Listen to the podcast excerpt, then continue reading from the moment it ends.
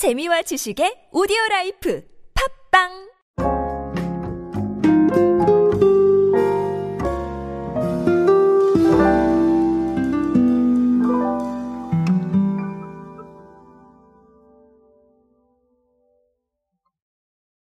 우리가 일상적으로 맞이하고 있는 삶은 아마도 과거보다는 조금 더 재미있어지지 않았나라는 생각을 어, 조심스럽게 해봅니다.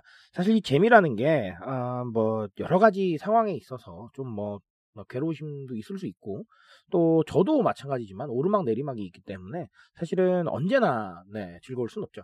하지만 그런 의미가 아니라 우리가 일상에서 마주하고 있는 다양한 마케팅들로 인해서 과거보다는 재미있어질 수 있는 확률이 조금 더 높아졌습니다. 왜냐하면 일방적인 광고에서 조금 더 다양한 마케팅 활동들이 시도되고 있는 이런 트렌드 때문인데요. 자, 어, 두껍상에 알고 계실 겁니다. 어, 제가 중간에 한번 소개를 드린 적도 있고, 어, 그래서 알고 계실 텐데, 이 두껍상해가 이번에 다시 돌아왔습니다. 어, 돌아온 지 시간이 조금은 지났는데요. 아직은 그래도 좀 핫한 키워드가 될 것 같아서 제가 준비를 해봤습니다. 자, 오늘은 두껍상해 이야기로 함께 하도록 하겠습니다.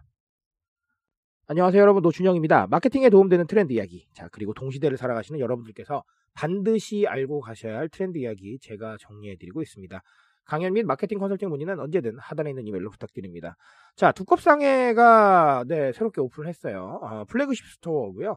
팝업 스토어니까 당연히 네 45일 동안만 오픈을 합니다. 그러니까 곧 마무리가 될 거예요. 자 근데 또 아마 돌아올 거라고 생각을 합니다. 왜냐하면 이 마치 시즌처럼 조금씩 업데이트가 돼서 돌아오고 있기 때문에 저는 아마 다시 돌아오지 않을까라는 생각을 조심스럽게 합니다. 자, 2020년에 이거를 새로 시작을 했어요. 그래서 뭐 부산, 인천, 강릉 이런 데서 어, 정말 뭐 핫플레이스로 떠오르면서 전국을 거의 순회하다시피 했죠. 마치 전국 순회 공연을 하는 것 같았습니다. 자, 그래서 어, 어쨌든간 그런 건데 어, 강남에 오픈한 거는 2021년 11월 이후에 처음입니다. 아, 이렇게 지역을 좀 돌아다니면서 하고 있으니까 또 다른 지역에 가서 하지 않을까라는 생각도 어, 조심스럽게 해봅니다. 근데 어, 이번에는 어떤 게 조금 들어왔냐면 굿즈 중심이었는데 지난번에는 이번에는 활동성이 강화된 체험형 컨텐츠가 들어가고요.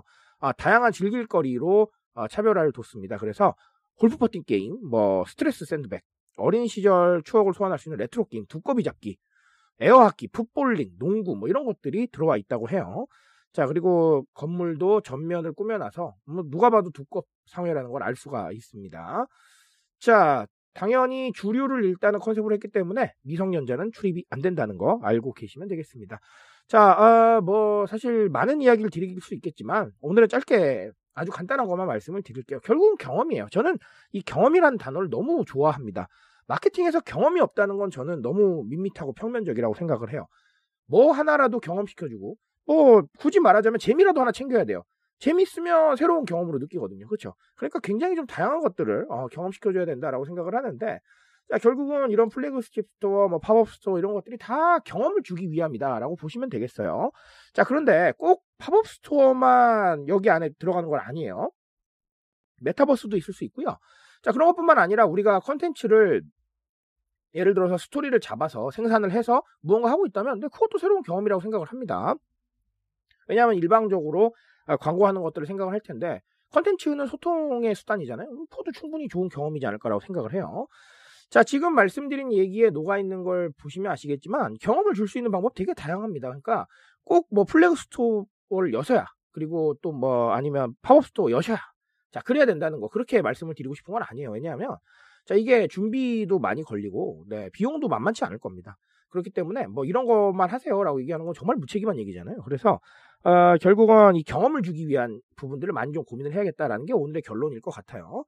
자, 이렇게 경험을 많이 줘야 되는 이유는요, 뭐, 다들 아시겠지만, SNS랑 연관이 되기 때문이에요. 말하자면, 내가 정말 의미 있는 어떤 경험을 했다고 하면, 사람들이 SNS에 사진을 찍어서 인증을 하거나, 아니면 영상을 좀 짧은 거 찍거나, 뭐 릴스나 유튜브 쇼츠나 다 있으니까요. 자, 그런 것들을 우리가 봤을 때는, 결국은 우리가 바이럴 해야 될 걸 대중들이 대신해 줄 수 있는 부분이잖아요. 자, 그리고 우리가 하는 것보다 훨씬 더 잘 될 거예요. 왜냐하면 자발적 바이럴이잖아요. 그리고 타임라인에 나와 유사한 연령대의 사람들이 모여 있으니까 우리의 이 컨텐츠나 제품을 소비해 줄 수 있는 사람들이 또, 네, 다시 노출이 된다는 거예요. 그러니까 상당히 핵심 계층에게 노출이 될 수가 있다는 거죠. 자, 그래서 이 경험을 주는 거는 매우 중요하겠다라고, 아, 이렇게 말씀을 드리고 싶습니다. 앞으로도 이런 사례가 굉장히 많을 겁니다. 근데, 어, 굉장히 많은 이 사례 속에서 좀 스토리를 좀 잘 잡아주고 그리고 체험형 컨텐츠에 대해서 신경을 쓴 부분 이런 것들 위주로 조금 더 살펴보시면 아마 좋은 reference가 되지 않을까라고 생각을 해봅니다. 저는 오늘 여기까지 말씀드리고요. 또 돌아오도록 하겠습니다. 트렌드에 대한 이야기는 제가 책임지고 있습니다. 그 책임감 위해서 열심히 뛰고 있으니까요. 공감해 주신다면 언제나 뜨거운 지식으로 보답드리겠습니다. 오늘도 인싸 되세요 여러분. 감사합니다.